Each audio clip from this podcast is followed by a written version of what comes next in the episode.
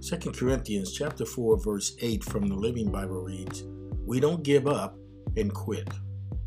I'm reading this morning from a devotional called The Word for You Today, and you can get more of these inspirational devotions at www.wordforyou.com. Here are some reasons why we quit. 1. We fear failure. Past hurts and mistakes haunt us and we think it's better not to try again than risk failing. Don't spend your life digging up bones. We all have things in our past we would rather forget. Put them behind you.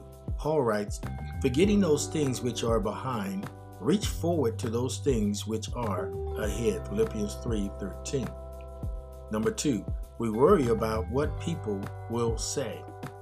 Fear of human opinion disables. Proverbs 29 25 from the Message Bible. How you respond to criticism is one of the most important decisions you will ever make. There will always be people who won't like or understand you. Get over it. Number three, we listen to the wrong voices. Satan is the father of lies, and he will do everything he can to discourage you. Paul says, demolish arguments and every pretension that sets itself up against the knowledge of God. Take captive every thought to make it obedient to Christ. 2 Corinthians 10, verse 5, the NIV. When a thought comes, examine it. If it's from God, receive it. If it's from Satan, demolish it. Number four, we lose focus. As believers, we're, we're to walk by faith, not by sight. 2 Corinthians 5 7. That means making every decision based on what God says and not what you see with your natural eyes. Number five, we lose touch with other believers. When the apostle got out of jail, they went back to their own company, Acts 4 23.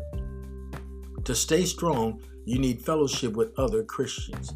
Too many people quit on the verge of success. Don't be one of them. There is only one degree of difference between hot water and steam. So keep going and don't even think of quitting. Father, I thank you. We rejoice in you that you have strengthened us, you've empowered us by your Spirit. Our hope, our encouragement, our faith is in Jesus and Him alone. We give praise in Jesus' name. Amen.